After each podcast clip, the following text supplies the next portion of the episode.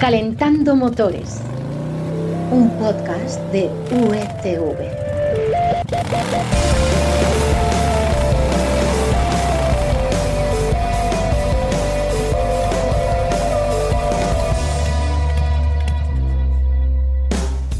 Hola, bienvenidos una vez más a Calentando Motores, el podcast con el que te vamos a poner al día de lo más interesante que hemos conocido esta semana en el panorama del automóvil. Información que de dónde la hemos sacado, Florian. Hola Carlos, pues de las webs de referencia de todos nuestros oyentes, Marca Coches y las secciones de motor de El Mundo y Expansión. Eso es, claro que sí, las webs que tenemos que consultar porque ahí está siempre lo más interesante. Por cierto, aprovecho y pido disculpas por este tono de voz que tengo, tengo la voz tomada.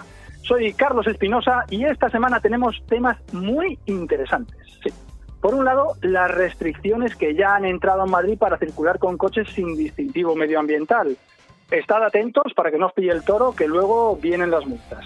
Además, vamos a ver una panorámica de cómo ha sido el año 2021 en cuanto a las motos.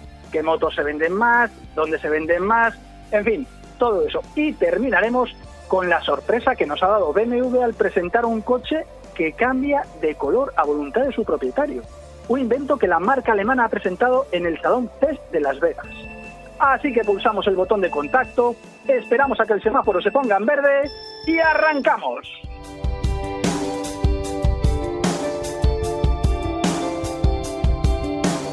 Vamos con esas restricciones que han dado paso, que han dado un paso más en Madrid, porque se han anunciado ya tantas que conviene que lo dejemos un poco claro.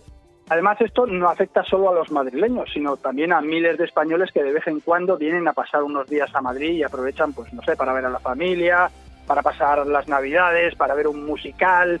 Por eso queremos arrojar un poco de luz a este asunto y para eso tenemos a Félix García. Félix, ¿qué restricción es la que ya ha entrado en vigor este pasado 1 de enero? Hola Carlos, ¿qué tal? Pues como bien dices tú, vamos a ser claros y escuetos. La restricción que ha entrado en vigor desde el 1 de enero, como bien dices, es prohibido circular en el interior de la M30 a coches no empadronados en Madrid que no tengan distintivo ambiental, es decir, ni etiqueta de ni C, ni eco, ni cero emisiones, pero sí pueden circular por la M30. Vale, ¿y esto cómo va a ir evolucionando? ¿Cuáles van a ser las siguientes restricciones con las que nos vamos a, a encontrar? Sigo con, siendo escueto. El 1 de enero de 2023, coches no empadronados sin distintivo no podrán usar la M30.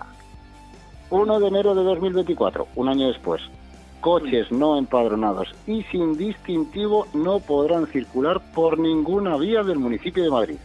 O sea, por ninguna calle, no podrán entrar en el municipio de Madrid. Correcto. Oye, ¿y qué pasa si, por ejemplo, estás empadronado en Madrid, pero tu coche no tiene etiqueta. Si tú estás empadronado en Madrid, en el municipio de Madrid, sí puedes seguir circulando, pero ojo, no lo puedes hacer en las zonas de bajas emisiones de especial protección, que es como se llama ahora, por ejemplo, Madrid Central o la zona de Plaza Elíptica, ¿no? que tienen mayor, o mejor dicho, peor calidad del aire porque hay más gases contaminantes. ¿no? Eh, por ahí lo que puedes hacer es circular, transitar, pero siempre que vayas a un aparcamiento subterráneo o, de ser en superficie, tiene que ser un recinto acotado, ya sea público o privado. Si no, nada. Y ojo, a partir del 1 de enero de 2025, da igual que estés empadronado en Madrid o no, si tu coche está empadronado también o no, si no tiene etiqueta, no podrás utilizar tu coche por la ciudad de Madrid. O sea que a partir del 1 de enero de 2025 directamente no veremos ya coches del siglo XX por Madrid. Eh, efectivamente, esa es la idea, quitar, eliminar los coches viejos, los más contaminantes, por otra parte. Ya. Feliz, creo que ya se ha hablado de multas para los que se porten mal, ¿no? Sí, sí, sí, claro, esto ya sabes, si no recaudamos, eh, como decían antes, ¿no? Eh, los, los profesores en el colegio, eh, la letra con sangre entra. Que me perdonen los profesores eh, que, que, ya no lo hacen. Más, bien todo lo contrario. Ahora, ahora somos muy blandos. la adolescencia, correcto. En fin, vamos a las multas, que me voy. Eh, entran en vigor las sanciones dinerarias que afectan a nuestro bolsillo a las 0 horas del día 28 de febrero. Mejor dicho, las 001 del 1 de marzo, para ser exactos. O sea, del 1 de marzo. Entonces vamos a estar enero y febrero que no nos van a multar. Correcto, te van a mandar una cartita informándote de que lo has hecho mal, de que has cometido una infracción con tu fotito en la que salga tu matrícula y tu cochecito para que veas que te están pillando, o sea que no no es que se escaqueen, ¿vale? Ya. Entonces, a partir, como digo, del 1 de marzo y hasta el 20 de marzo, ojo, solo 20 días, tres semanitas, la multa será de 90 euros, 45 euros si pagas pronto. Ya. Pero a partir del 20 de marzo, es decir, 21, y hasta final de año te caerán 200 euros, 100 si pagas pronto. Ya, ya, eso ya duele, ¿eh? Sí, sí, sí, yo creo que sí. Y mm. ojo, una cosa, un, aspecto, perdona Carlos, eh, no, no, no es una multa diaria. Si entras 10 veces, 10 multas. Ah. Ojo. O sea que hay que estar bien alerta. Correcto, correcto. Sí, sí, sí. Ya. Oye, ¿y hay restricciones a esta prohibición de entrar? Sí, sí, sí, por supuesto. Los vehículos de emergencias, eh, fuerzas y cuerpos de seguridad del Estado, fuerzas armadas y un dato muy importante, que hay muchos. Los coches históricos tienen, no pagarán multa. Ah, tú sabes que los coches históricos son mi debilidad, oye, y me alegra esa restricción, ¿eh? estoy, lo sé, lo sé. Estoy contento. Bueno, eh, Félix, no te vayas. Muchas gracias por habernos traído esta información. Estamos de nuevo contigo aquí en Calentando Motores. En un instante tenemos al micrófono a Florian. Calentando Motores. ¡Trata de arrancarlo! Un podcast de USB. ¡Trata de arrancarlo, Carlos! ¡Trata de arrancarlo! ¡Trata de arrancarlo, por Dios!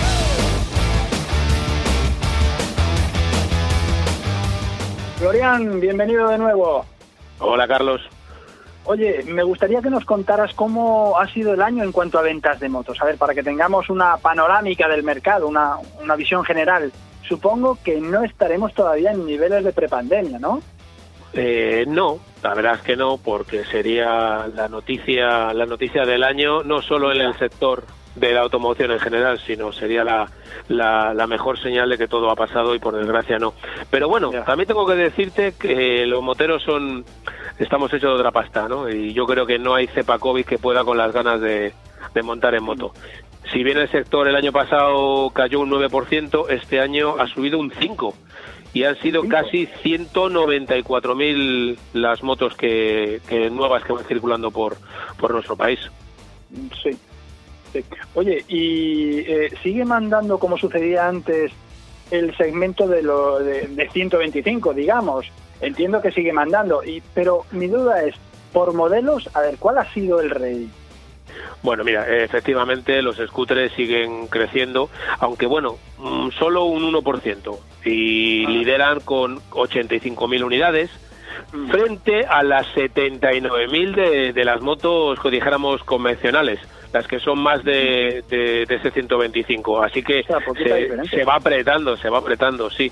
Y la más vendida ha sido la Honda PCX, que es una, un 125 fijo en el top 5 de las más vendidas en España desde hace muchos años y que por fin logra eh, lo, subirse a lo más alto del cajón con 6.400 unidades, un 20% más que el año pasado. Es una, un subidón.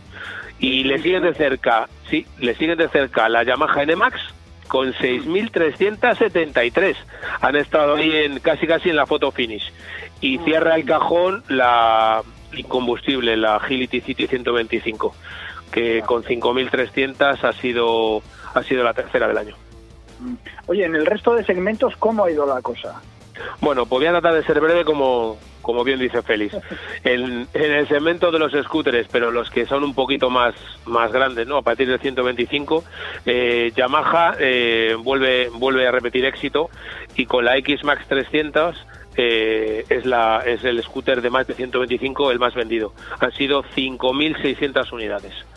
Eh, por otra parte, en lo que moto se refiere, moto convencional, de marchas y de cilindrada superior, La eh, la la, vida. la omnipresente Kawasaki Z900, que además le pone una guinda al año porque la familia Z eh, de Kawasaki cumple 50 años y vuelve a ser la moto más vendida y además es la única que se cuela en el top 10 de, de nivel absoluto, de todas las, de todos. O sea, quiero decir, es la única moto convencional entre todos los scooters, tanto de 125 como los de mayor cilindrada que copan el top 10. Oye, Florian, una duda. Siempre eh, se ha dicho que hay zonas de España, por ejemplo en Cataluña, donde, donde se venden más, más motos que en otras regiones. ¿Esto sigue siendo así? ¿Hay grandes diferencias en venta de motos por comunidades autónomas? Bueno, sí, la verdad es que sí que hay diferencias y este año nuevamente eh, Cataluña sigue siendo la comunidad motera eh, eh, por excelencia en números absolutos, eh, con casi 45.000 matriculaciones. Y también lo es además en la suma de este subsegmento que sería la suma de scooters y motos, o sea, quitando los ciclomotores y, y los triciclos.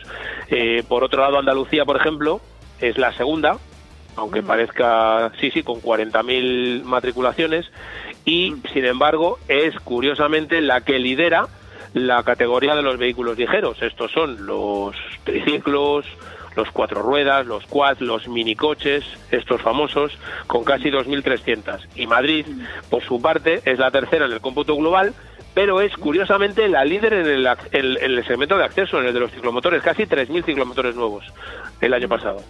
Mm, Oye, y, y por tipo de combustible, a ver, yo cada vez, creo que todos, cuando vamos por la calle, cada vez ve- vemos más, más motos eléctricas. ¿Cómo ha ido creciendo el porcentaje de, motos eléctricas respecto al global de motos? Pues, hombre, ¿qué pasa? Que en las grandes ciudades eh, los ciclomotores eh, son los que los que más vemos, los que mandan. Y, pero sin embargo, en lo que es en el cómputo general, en el, el conjunto de, de todo lo que es la tarta del mercado, la combustión sigue siendo mayoría. Las motos, eh, el 96% del total del mercado son de combustión. Todavía, Todavía. Incluso ha habido un ligero incremento, incremento el año pasado, probablemente porque la gente también empieza a pensar o empieza a ver eh, un supuesto final, ¿no? Al final del túnel de que esto se va a acabar y empiezan a, a pensar en, pues me voy a comprar la, la última moto, ¿no? A lo mejor un poco, un poco por ese lado. Pero el, el ciclomotor, la, la foto es completamente distinta. Eh, de hecho, casi un 30% es ya eléctrico un 30% frente a un Madre mía. 3-4% de las motos grandes. Bueno, pues eh, ya tenemos una panorámica, ya sabemos que siguen mandando los eh, scooters, que 125 sigue siendo el rey, Sí, ya sabemos que tenemos los eléctricos creciendo entre sobre todo los ciclomotores sí. y tenemos esa panorámica también por comunidades. Eh, muchas Ay, gracias, pero mira, Carlos, Dime. se me olvidaba, te voy a dar una sorpresa, dos sorpresas. Bueno, eh, no te he contado que en el segmento eléctrico sigue mandando, por supuesto, Silence, pero es curioso porque en los triciclos, la Yamaha Tricity 300, Yamaha ha pegado el campanazo este Eh, año. esa, esa, esa, perdona, pero esa era no es un scooter, esa es una moto. moto. Sí, bueno, es, claro, es que ya sabes que esa línea es tremendamente débil. Entre si es un scooter, es una moto de tres ruedas, es un triciclo. Hay gente que no le gusta decir que tiene un triciclo, pero bueno, es lo que tiene en casa. Pero el Yamaha el Tricity 300, para que te hagas una idea, esto sí que es una bomba, porque es que las cifras arrojan que han sido, las tengo aquí delante, 1187 los vendidos. Esto supone, para que te hagas una idea, que los omnipresentes MP3 eh, los 500 y el 300, el Yamaha Tricity ha vendido más que el- todos los de Piaggio juntos. Oh, Es una pasada. mm, Un Y- éxito para Yamaha. Totalmente. Y la española Rieju, que, que a la que le tantos, le te- tanto le debemos tanta historia y tanto cariño la que tenemos, el, el ciclomotor ha sido la líder este año. Su Rieju MRT50, la que todo en, en cualquier pueblo de España la podemos encontrar, esta pequeña off-road, ha sido la líder del mercado, macho, con 2.861 matriculaciones, lo cual es una alegría para, para, para todo el sector y para todos los nostálgicos. Rieju sigue, sigue en la brecha. Bueno, entiendo que, a ver, mm, tú y yo tenemos más o menos la misma edad y hemos Sí. conocido en los pueblos los ciclomotores Rieju, Es los que, por Dios. RV50, los drag, todos aquellos, Es una marca que te despierta cierta nostalgia, por supuesto. Pues aquí está. Unos añitos, ¿eh? Sigue en la brecha, sigue en la brecha. Así que a ver si va a ser lo que nos una con las generaciones que vienen detrás. Un Riego MRT50. Muy bien. Por cierto, a ver si la cosa vuelve a la situación de prepandemia, que es lo que deseamos todos. Pero no ya en las motos, sino en todos los ámbitos generales, ¿eh? en todos los aspectos de la vida. Florian, muchas gracias, compañero. A ti, Carlos.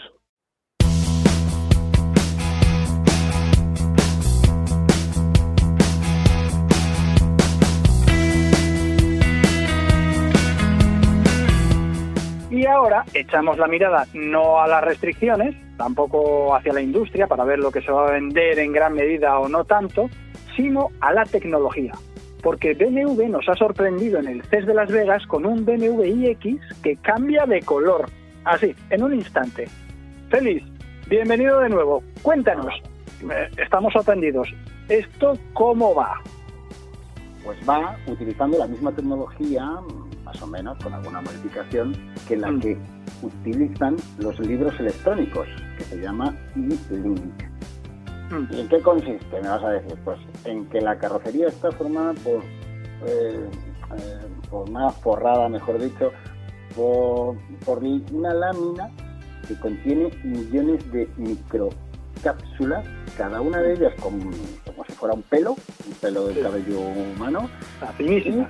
Exacto. Y en cada una de estas microcápsulas, pues hay pigmentos blancos con carga negativa y pigmentos negros con carga positiva.